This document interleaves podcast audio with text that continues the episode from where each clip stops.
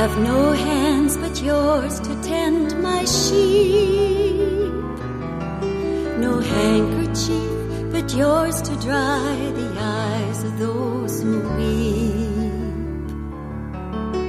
I have no arms but yours with which to hold the ones grown weary from the struggle and weak from growing old. No voice but yours with which to sing, to let my children know that I love and love is everything. I have no way to feed the hungry souls, no clothes to give the naked, the ragged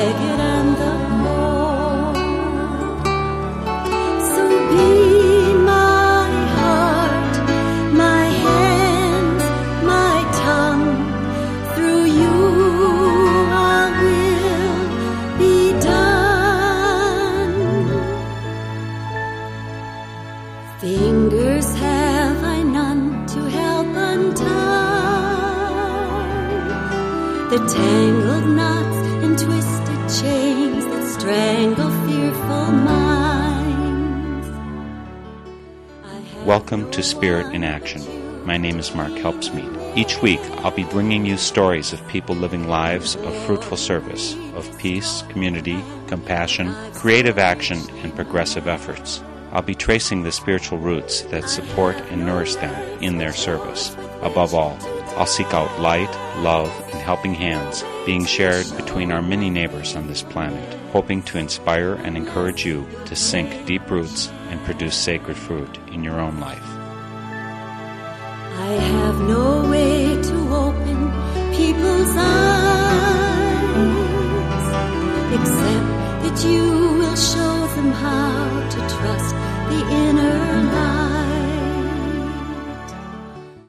Today, I'm going to share with you the first in a series of interviews with people scattered across the USA who practice war tax resistance, the practice of refusing to voluntarily give the government money that it will put to use in organized violence and the threat of violence. This takes on particular importance each spring as Americans scramble to get their tax forms in by April 15th. As this is done, many taxpayers are looking at the taxes that they're asked to pay and feel some inner turmoil, knowing that between 40 and 50 percent of each income tax dollar goes to the military or military related purposes. Literally, thousands of dollars for war for each man, woman, and child in every U.S. household. Some people have made the decision they simply cannot conscientiously pay for war and have chosen to divert their income away from the military, channeling their funds to life affirming works. Welcome to part one of Praying for Peace and Paying for Peace. My guests today hail from different parts of the country. Daniel lives in North Carolina, while Heather is over in Colorado. Heather has about 30 years of war tax resistance behind her, while Daniel, newer to the planet, has more than 15 years of experience. We'll first visit with Daniel, who is a member of the Administrative Committee of the National War Tax Resistance Coordinating Committee. Daniel, welcome to Spirit in Action. Thank you. Nice to be here. You know, Daniel, you're in North Carolina, but I think your accent tells me that you're not originally from North Carolina, are you? No, I'm from upstate New York, mid Hudson River Valley, rolling hills, and apple country. Can you fill me in a little bit on your background? You know, where you grew up, how you grew up, where you went to from there, how you got to where you are today? Yeah, I was born, raised, pretty much lived the whole time in New York State. When I went away to college, first in Pennsylvania and then in Vermont, I graduated in international studies and moved to Oregon for the better part of 15 years. Then, with my partner, Kimberly, we moved to Greensboro, North Carolina, going on almost three years ago. I went to college thinking I was going to be a chemical engineer, quickly changed to sociology major, switched schools, and graduated with international studies with a focus on rural development. thought that I was going to be going into the field of project management in the third world. You know, you have your background in Peace Corps. I didn't think about Peace Corps for myself, though I was doing an internship in college with CARE over in Bangladesh and with a small rural development organization in western India. But upon graduation, realized that the majority of the problems in the third world were generated from my country, or industrial countries in the first world, and so decided I wanted to work in uh, development and with poor people in my own country and try to combat the problems that have been created from uh, economic colonialism of taking resources out of the third world and making people rich in the first world. So I guess I have an egalitarian nature, just thinking that you know fair should be fair, and uh, this is a little bit what got me into war tax resistance also was this concern about paying for killing that most people call war tax resistance. Was this something that you grew up with, got out of your home, the family you grew up in, or was it something that came to you over the years since then? There isn't a clear delineation of where it all came from. I grew up in a in a family that attended church regularly and I was brought up in Christian tradition and one of the tenets that I learned from Sunday school was "Thou shalt not kill." So I always kind of held that in my in my own consciousness, and um, started becoming a little bit political, I guess you could say, in the middle of high school. I remember sitting in a chemistry class during the days of the Cold War, thinking, you know, what the heck am I doing in school? Uh, this world could be bombed any second by the two major superpowers, and this is crazy. And you know, I went to my first anti-nuke rally, the big one in New York City in 1982, and was really moved by that experience and started getting involved a little bit in Central America issues at that time and the freeze and that sort of thing going into college. And it wasn't until eight years later, early 1990, that I became a war tax resistor, though. I guess you could just say that being brought up in a sort of moralistic background, though not over the top, and not a conservative bent that you might find with some southern churches. I definitely had the open-minded family. My dad was a social worker, my mom was a homemaker and volunteer in various places and I feel like I had a pretty good upbringing and got exposed to a number of different things in my little colloquial town in upstate New York and at age seven my best friend was from France and uh, I had a pen pal in Liberia and collected stamps and you know, just started thinking more about the world from that standpoint, I guess. I'd like to understand, Daniel, a little bit how you changed over the years and how maybe your moral outlook changed. For instance, I, am not sure you're a pacifist, but I think you probably lean in that direction because you're a war tax resistor.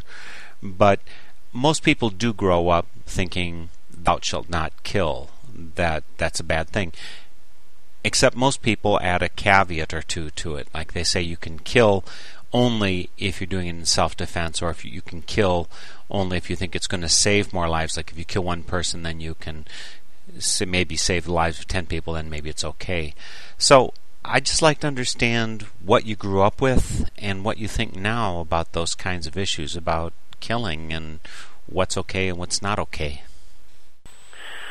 You know, when I was growing up, I didn't know anything about the issue of abortion. I did know about the Vietnam War kind of vaguely. It ended when I was starting to understand what that means.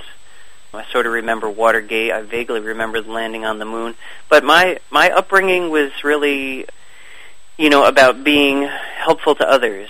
My dad is still to this day the guy that all the neighbors know because he's always helping them out to do something. I had that as a model, and somebody keeping a clean house is another model, and grandfather that was an Episcopalian minister, and these kinds of things. My own exploration kind of branched out from the Christian tradition, moralistic upbringing in my family in that sense. In college, when I started studying about nonviolence and read about Gandhi, my second year in college, I went to India for a semester. Was part of a, a study group in nonviolence that asked the question: Well, if you're faced with somebody who's being violent to a loved one or threatening to kill them, what would you do? You know, would you kill them? And bringing up these kinds of questions and was part of some nonviolence trainings in the community for people that were thinking about doing civil disobedience and I hesitate to classify myself or classify other people because it sort of boxes us in, and I would rather encourage people to have open minds about possibilities. I would consider myself a pacifist in some senses, but you know, I've also taken some martial arts to be able to defend myself if I ever had to, which I haven't. Kind of pride myself I've never gotten into a fist fight with any kid ever. But that being said, what would I do in those kinds of circumstances? Well, it depends on the circumstance, and I'm not going to say that I wouldn't kill. I surely killed a lot of insects when I was growing up, and you know, in terms of my own species, I don't believe that there is ever a correct time to kill somebody in general.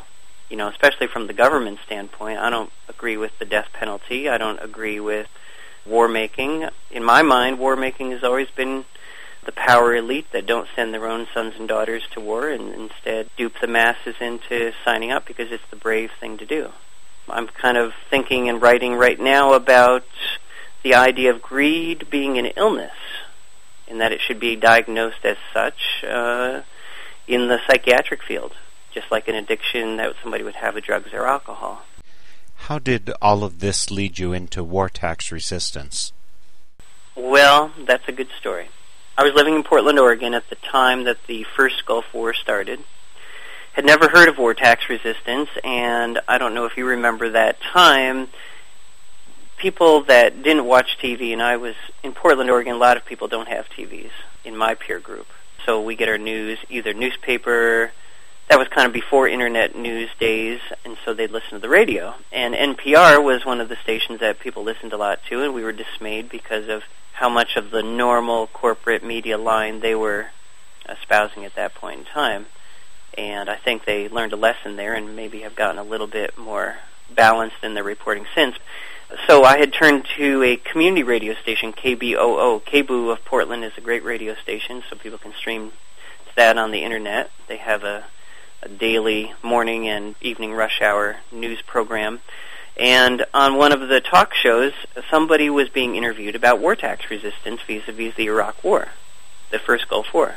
As soon as I heard it, you know, I was sitting alone in my apartment, and I thought, oh my God, I've got to do that. I don't know what that means. I'm kind of scared. Maybe I'm going to go to jail, but I have to do it. It's just the notion of it, you know, that our dollars, no matter how much we're supporting peace and marching for peace and handing out flyers for peace and attending lectures on peace, writing congressmen about peace, if we're funding it, then we're not really doing much. So, what did you start doing? Right after I heard about it, they were also advertising a workshop that was happening at the university a couple days later. And so I went to that workshop, and there were some people, mostly over 60, that were presenting the workshop. There was a, a group and still exists, um, called the Peace House, 18th Avenue Peace House, and you know, pretty much a Christian bent of pacifists that have Sunday services and a lot of good kinds of programs that are being espoused through that organization. And so they were holding this slideshow and talk that broke up into small groups, um, all about war tax resistance. And I was just like, wow, fantastic. you know. And I I joined the small group of people that were thinking about going whole hog, either you know half or more of their federal income tax, not paying that to the feds, but instead redirecting it to peace and justice groups. That I want to emphasize because a lot of people think that war tax resistance is about not paying taxes. Still, friends and even family members today will say, well, so you're still not paying your taxes? And I say, no, I pay my taxes. I just don't pay them for war. So at that point, that year, I was kind of freaked out and scared about what might happen, so I resisted half of what I owed the federal government. And I redirected that to a couple of local root groups, and Think that year we supported a soup kitchen, a homeless shelter, a free clinic in downtown, and that's what our dollars went to. After that year, I still was, you know, thinking, gosh, you know, half of my tax dollars I'm still paying and half of that goes for what I don't want it to go for. So that year, I started resisting all of my federal taxes. That's the way I've continued ever since.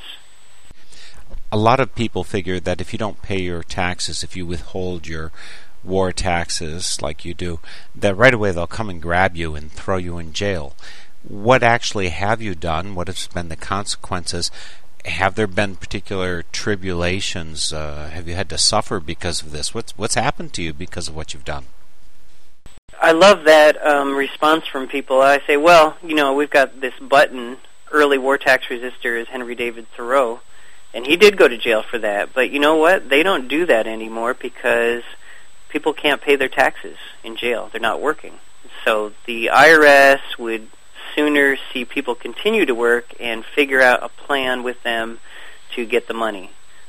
That being said, there's all kinds of different ways that war tax resistors resist.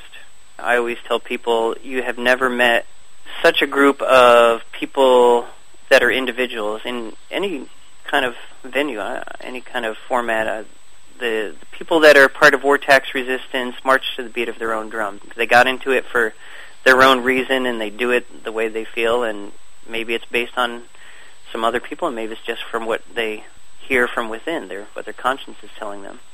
And so I have taken the approach of filing so that I'm legal except that I'm not including payment.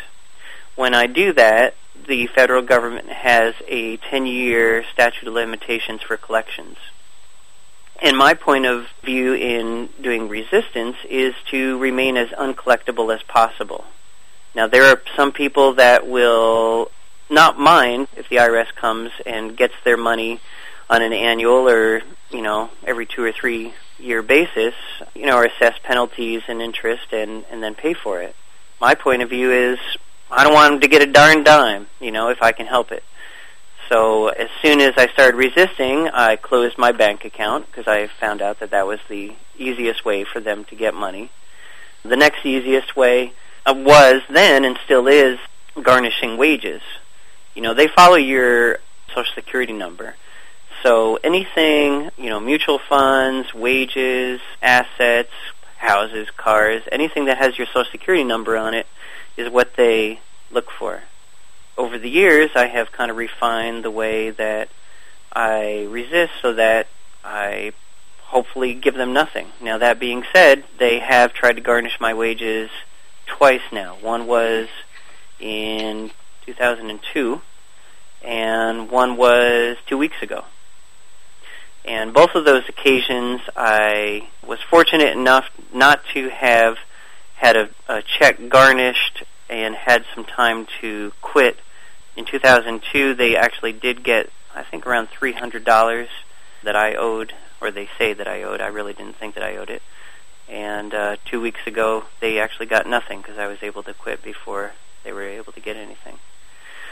That being said, I I control it through the easiest way to be a war tax resistor is to have your own business and therefore control the amount of declared income. And even easier than that is live below the taxable income level, which isn't that easy in this country. Though some people attempt to do it and some people do. I, at this moment, am making a living by piecing together employment again after taking a couple weeks break. I'm going to be making some of the money through growing and selling vegetables at the lo- local farmers market. I'm going to, hopefully, I'm waiting to hear back, uh, teaching English half time with uh, refugees from called the Montagnard, tribal populations from the hills of Vietnam. Am looking at the possibility of starting my own business for uh, writing. So, what I've figured out finally in a long haul toward setting up my own business is that kind of divesting myself from one job, one income, where you know I'm working 40 to 60 hours a week, and you know having the benefits that come with that. Instead, figuring out my benefits in other ways and uh, diversifying so that I am not making above taxable income in any one job. You mentioned, Daniel, that you have a partner, a significant other, I'm supposing, and I wonder how your war tax resistance has worked out with respect to her. I mean, I know it could be that this is something that you do together, or maybe it's something that she supports you at, or that maybe you each just do your own thing. And um, I ask about this because I'm aware of the different ways that this has worked out in my own marriage, and I'm curious how it works for you and her. Yeah, that, that's uh, in the war tax resistance realm. That's what we called mixed marriages or mixed partnerships. I'm not legally married. I'm with my partner five and a half years, and one of the reasons that we haven't gotten married, I mean, there's various reasons, but is the war tax resistance that I do. Now, she supports me, but has her own business in acupuncture and naturopathy, and, you know, is fearful for that business, so doesn't do it herself. And that causes issues, and at the same time, you know, it, will always depend on the relationship about how much that is going to be a benefit for the relationship or not. In this particular case, for me, I've got a very supportive partner who likes that I do that. She calls me a modern day Robin Hood. I'm not sure about that, but you know, whatever. Uh, the downside of it is that, gosh, you know, sometimes I think, well, I mean, it would be nice if if both of us were resisting, and and yet, you know, there's a house that she owns that I live in, and I pay her rent. This doesn't, you know, affect my war tax resistance and enables me to be a resistor a little bit because, you know, I'm, I'm living in a, a nice house with somebody who's a professional and supports me. I wouldn't say financially so much, but I guess you, there are probably ways that that is. That being said, you know, she's from California, which is a common property state, and is an issue for if we were married to move back there. Even not married, there are states that are common law marriage, where if you live together for a certain amount of time, well, then you're legally married. And in those common law or common property states, not common law but common property, then her possessions could be taken, you know, in trying to find the monies that I owe to the IRS. I guess you're implying, Daniel, that North Carolina, where you live, is not one of those states that is common property, marital property, I think it's called elsewhere. It's not one of the states where that is the law?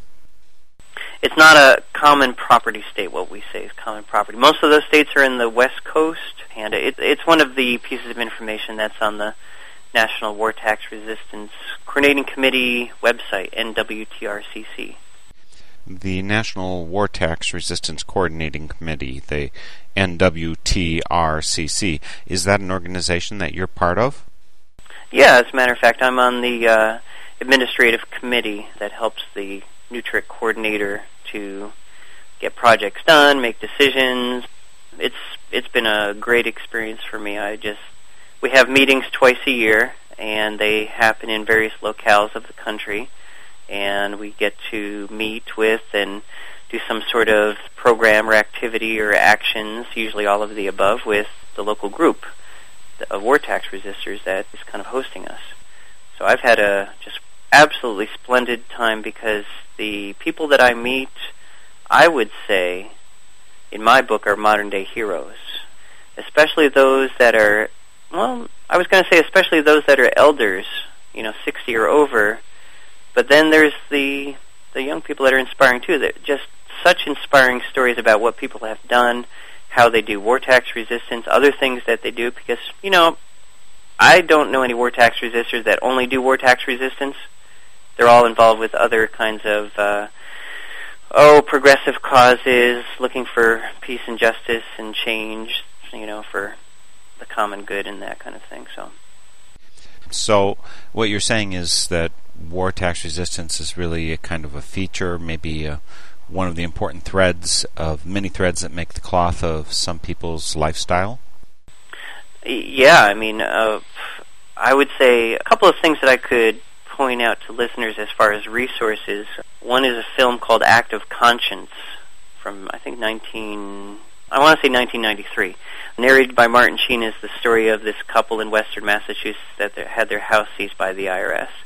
I went to the action when people were doing civil disobedience on the property while the IRS were trying to sell the house. It's all kind of covered in the movie, but I met these people. There's an elderly black couple, and now he's deceased, but she's in her 80s. Her name is Juanita Nelson, who lives in Massachusetts, and she is an organic farmer living below the taxable income level for the last 50 years at least, I can't remember exactly, and hasn't paid money for war since the 40s. You know, when you think about that, and you meet people that like that, and people that met, you know, and learned and got inspired themselves from people like Dorothy Day, from Ammon Hennacy, from people in the Catholic worker movement or the international workers, the, uh, the Wobbly movement, even people that have met Mother Jones, for goodness sake. You know, the people that are run in these circles are each one, you know, an inspiration. And hanging around them, you know, for me, just encourages me, gets rid of that black cloud that the Bush administration has put over my head because of listening to the news too much.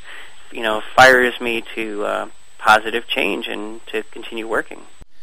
It doesn't sound like you have much fear and trembling in your practice of war tax resistance, and yet, you know, I think that kind of fear is really the major impediment that keeps a lot of people from putting into practice something that they really feel deeply in their hearts and their souls.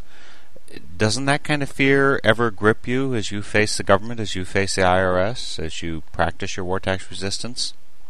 That's why I tell people, you know, when we do tablings, well, it's been more than 15 years and I'm still I'm still waiting for him to come and get me. In fact, I'm feeling a little bit I was up until a couple weeks ago feeling a little bit uh, neglected because hadn't heard anything for a while.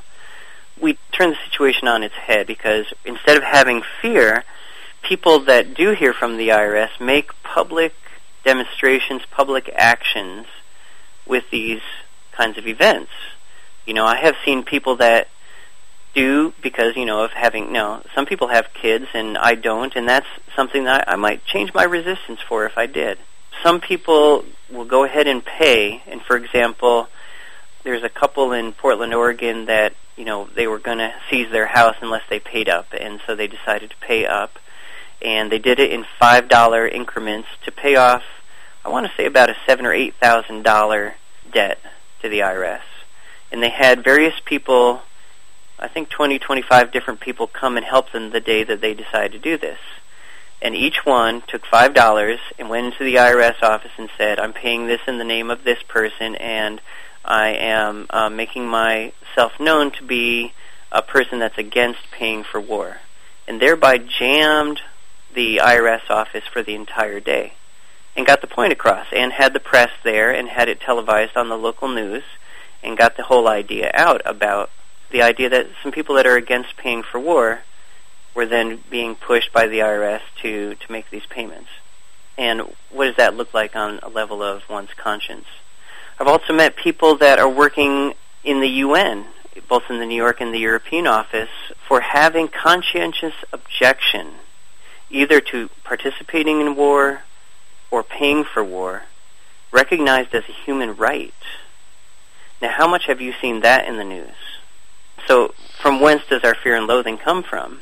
it's very much portrayed by the popular media, the corporate media, because you know as as we know through the years in Hitler's Germany and everything, if you keep the populace in fear, then they will do what you want them to do, and you'll be able to tax them and pay for war, and do things that will make you a colonial, neo-colonial economic power, or economic colonialism, if you want to call it that. So, the people that I've come across in these circles, you know, gosh, I, no, I'm not at all fearful hey, I just changed my life once again and finally got out of social services because I've been meaning to for years now and really am loving the idea of especially diversifying and growing organic food and maybe eventually even uh, being a writer and being able to sell that product from my experiences.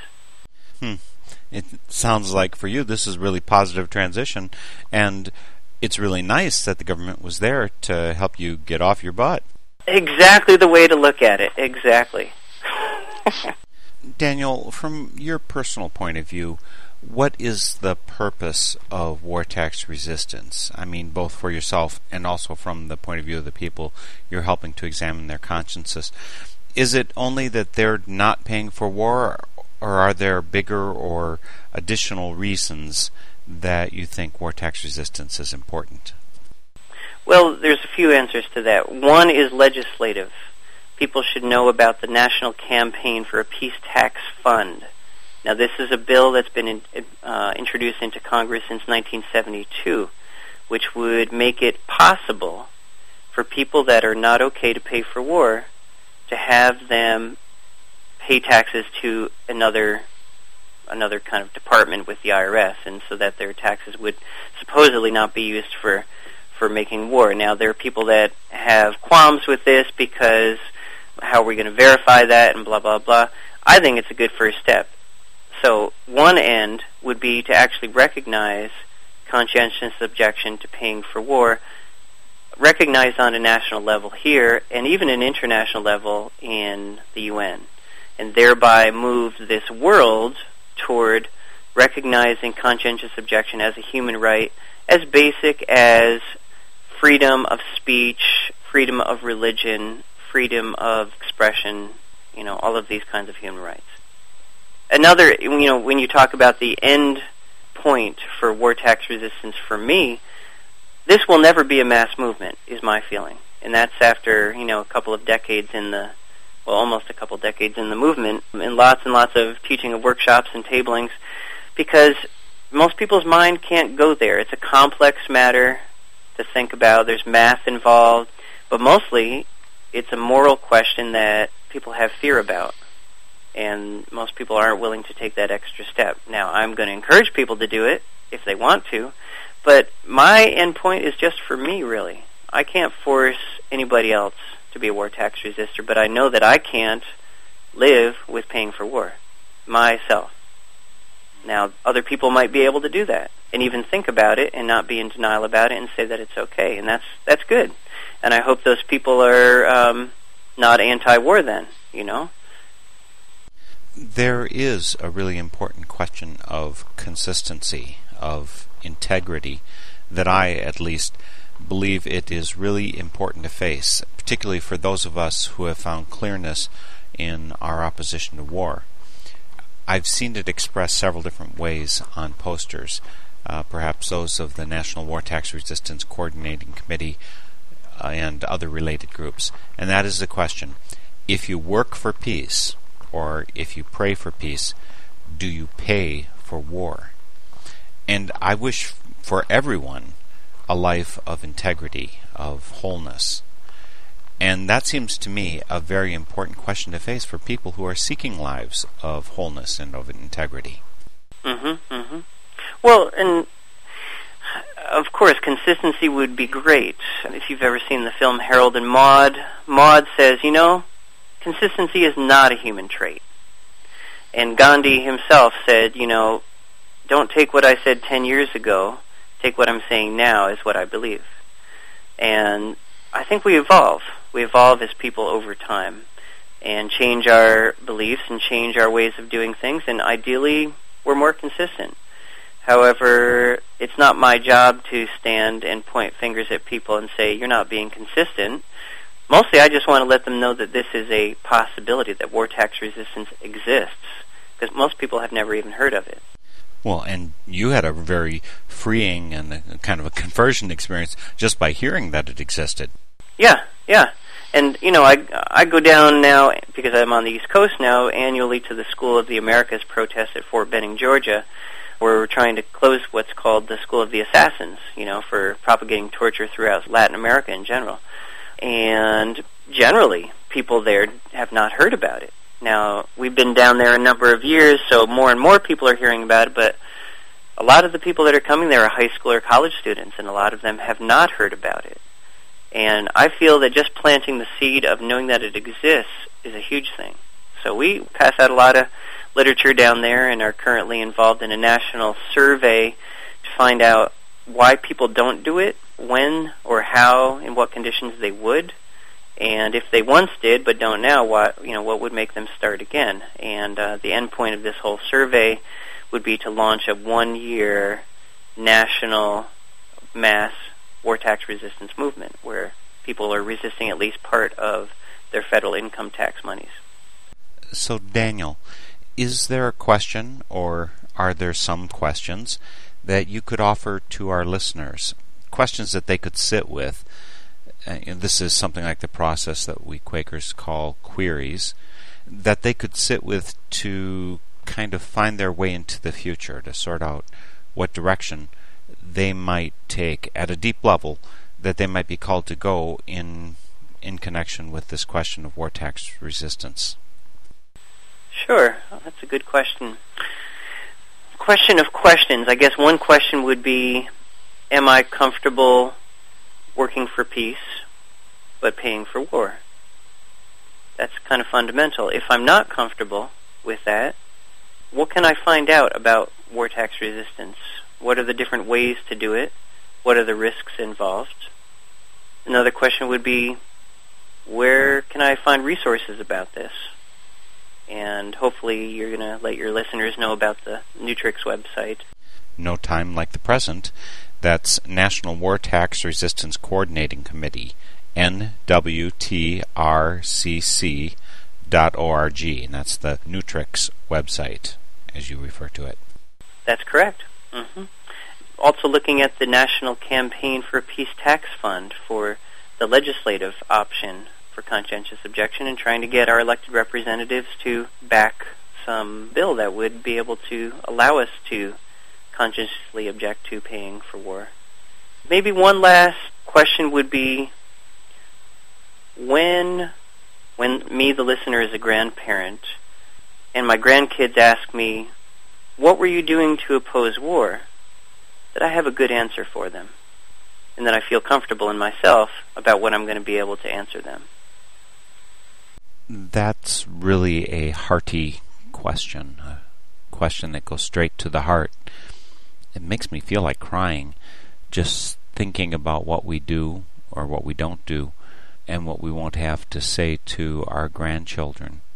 Not only as regards things like war tax resistance, but many other things like care for the planet, and other places where we're falling so far short of being responsible to future generations. That's really an important query to sit with. Well, I sure sure appreciate you uh, doing these interviews and spreading the word, Mark. And thank you, Daniel, for your work with the National War Tax Resistance Coordinating Committee, and also for your personal witness. You know, it's inspiring to see someone who travels the world, you know, sees it as it is, then brings the witness back home, resolved to improve what we, right here in the USA, can do to take responsibility for our part of the mess. Thank you for doing that. Well, thank you, Mark. I appreciate it.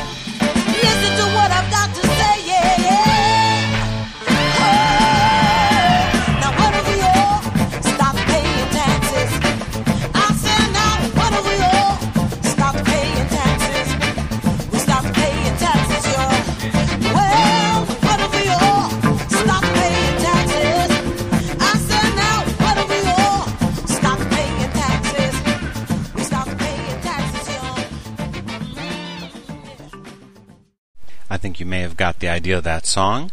The song was called What If We All Stop Paying Taxes? The song was by Sharon Jones and the Dap Kings, and that's the subject today. What if we all stop paying taxes? In particular, what if we stop contributing money for war? Our first interview was with Daniel Woodham. He's a war tax resistor over in North Carolina. And now we go across the country to Colorado, we're going to be visiting with Heather Snow, who's been a war tax resistor now for close on to 30 years. This is part one of a Spirit in Action series called Praying for Peace and Paying for Peace. Heather, welcome to Spirit in Action. Hi, Mark. You're joining me from Durango, Colorado. Are you a long-time Coloradan? Long time, about 18 years. If you wouldn't mind, Heather, give me a little background on your life. You know, where you grew up, what your family was like, that kind of thing. Because I'm trying to get a feel for what prepares people, what leads people into this practice that is known as war tax resistance. My parents were upper class Protestants, and they, for some reason, put me in a Quaker elementary school before that, I actually had gone to a boarding school in northern Connecticut, a very small boarding school. So I got introduced to the Quakers in, in like around ninth grade, and then there happened to be a Quaker college in Long Island called Friends World College, and I went there for a year, and I learned all about the Quaker activism it was really exciting, and I just began to identify with them. Also, I had just complete disdain for my family. Um, I was severely abused, and I felt like if that's what happens when you're wealthy, then I was going to turn my back on them. And I never believed in war, and I never believed in our government. so somewhere along the line when I was about 17, I decided I was never going to support the government, and the best way I could do that was not pay my taxes. And so you didn't pay war taxes, but you also didn't pay any other taxes, so it was the whole shebang for you? It was the whole shebang for me. Maybe your parents put you in that Quaker school because they figured they weren't giving you what you needed, and they thought that maybe you'd get it at the Quaker school. Maybe so. I, actually, I think it was probably a better school in the area. But they were beautiful people, and I really identified with their values. And they made much more sense to me than my crazy family. And then as I watched over the years the corruption in our government, it just made me so angry.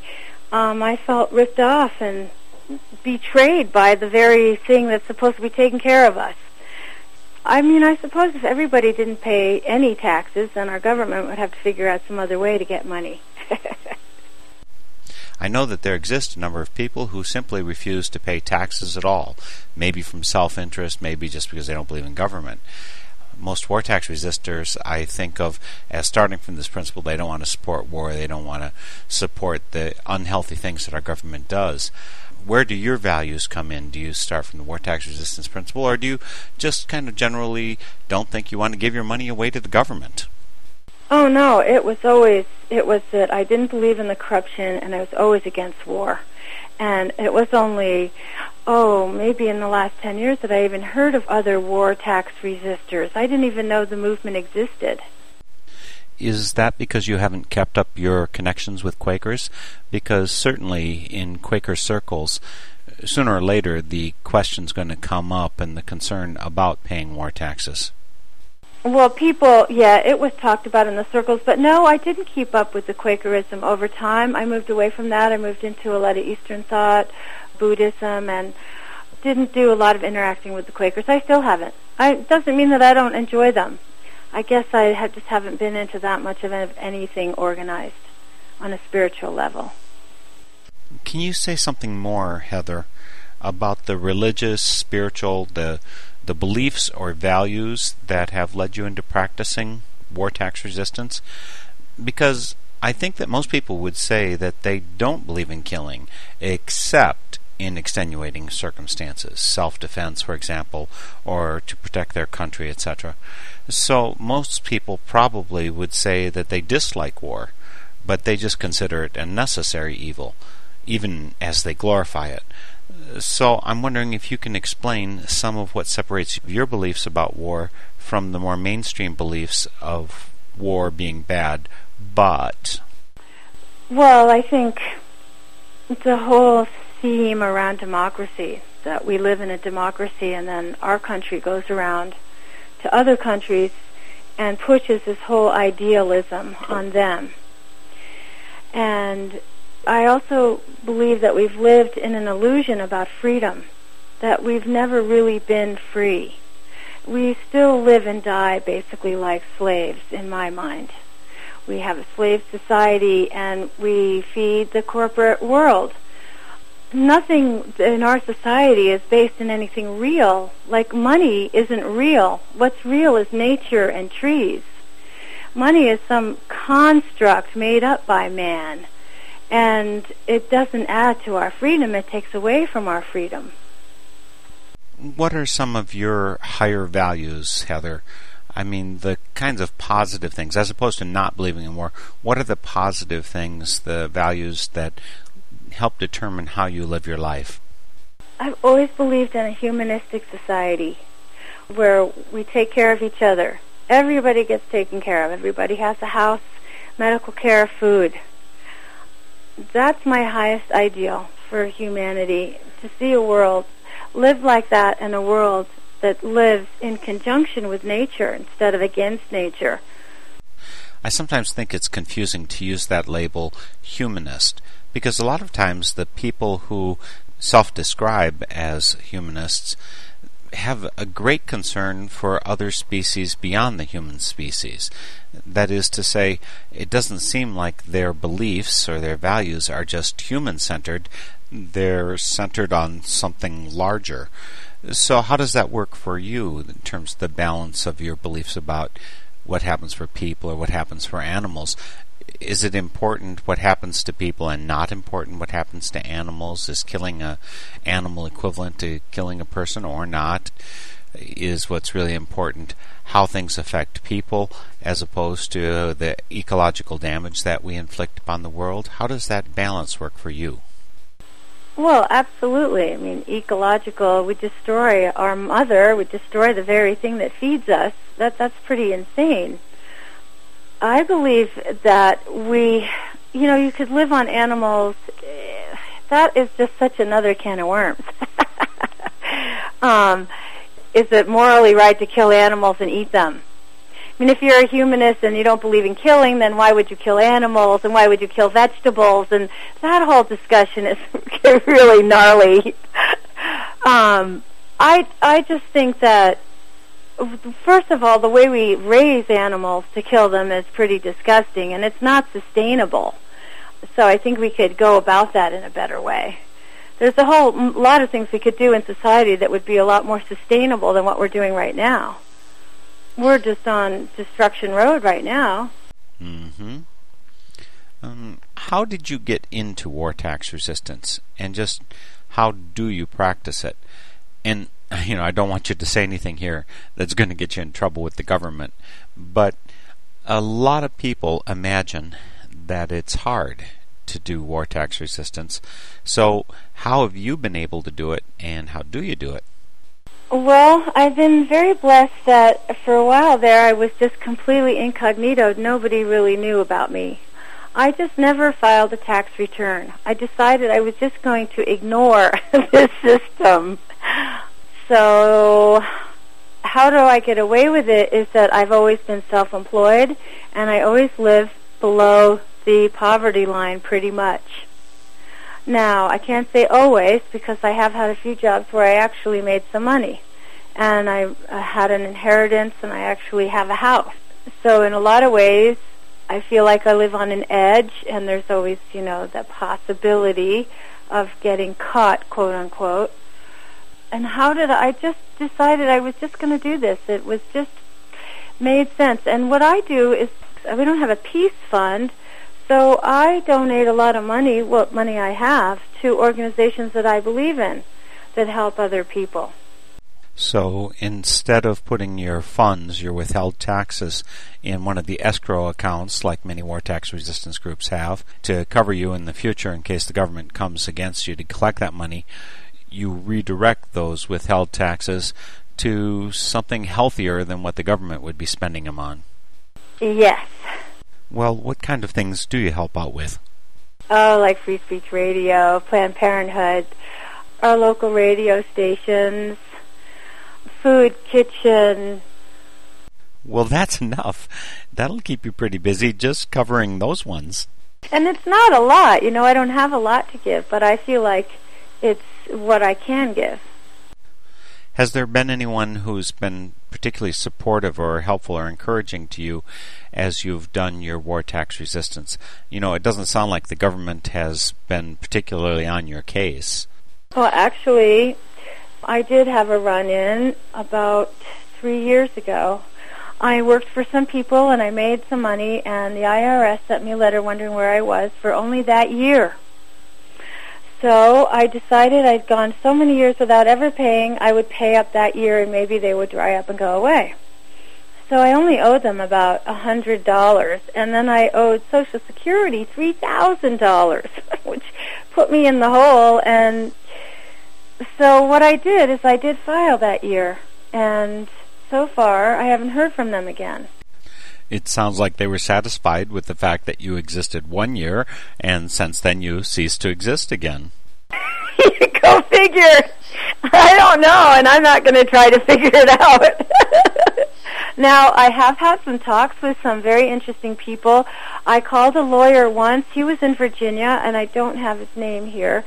He worked with war tax resistors, and the last time I talked to him, he told me he was getting out of the field because basically the law is on their side and you're never going to convince them otherwise. So he told me that I should lay low if I he would told me things that would happen I could get a series of letters. This and that could happen. So he he kind of laid it out for me what could be out there. And then you know I got some support from the WTR's uh, Quaker uh, division. I talked to a couple of guys who help people like me and so I have only really had support, I'd say, since I really discovered the WTR website. By that, Heather, I assume you mean either the warresisters.org or the site for the National War Tax Resistance Coordinating Committee, NWTRCC, National War Tax Resistance Coordinating Committee.org. Either one of those will connect you up with a lot of war tax resistors folks and people who can provide information and help. So I assume those are the groups that you were talking about that you got in touch with. Oh, okay. I've been talking to Ruth a lot and to who? This lady named Ruth who is sort of like I guess one of the main people. And yeah, a lot of those people live with getting constant letters and uh, harassment. Do you have some people right there in Durango with you who give you support, or is it all pretty much by phone, or or do you actually get face to face support? No, I'm pretty much. Um, I feel an island. I mean, I tell a few people. A few people know my story in town, and they all think I'm crazy. They would never dare try such a thing. People are always actually quite amazed that so many of their tax dollars get funded to war if you could deliver a message, Heather, to our political leaders, what would you want to tell them? I liked that question. Well, they're not going to listen to me. What I want to tell them is that it's time to wake up and take care of your people and stop destroying the earth that you live on. It's just a really basic. They've heard it since the beginning of time stop corporations, put people first, and create a peace fund where if they have to have taxes, then we can send our money to the peace fund. That seems to be a pretty straightforward concept, idea, and you'd think that it would get through pretty easily. But you know, you take a simple idea and you deliver it to them, and right away people start making complicated conditions and thoughts and points of view on the subject, and pretty soon they get stuck and they don't feel like they can move forward. But it's not complicated when you look at the bigger picture and begin to ask what is real and and what are we doing here as a species? I mean, uh, we're just going to kill ourselves into oblivion at this point, with very little time left for us to really turn things around, if anything's going to get turned around at this point. And anyway, the WTRs, we need like something like 2% for it even to make a dent in their budget. So that's sort of a bummer. Right. If 2% of the population were war tax resistors, the government would notice us, but you know, taking away 2% of the military budget is not going to stop them.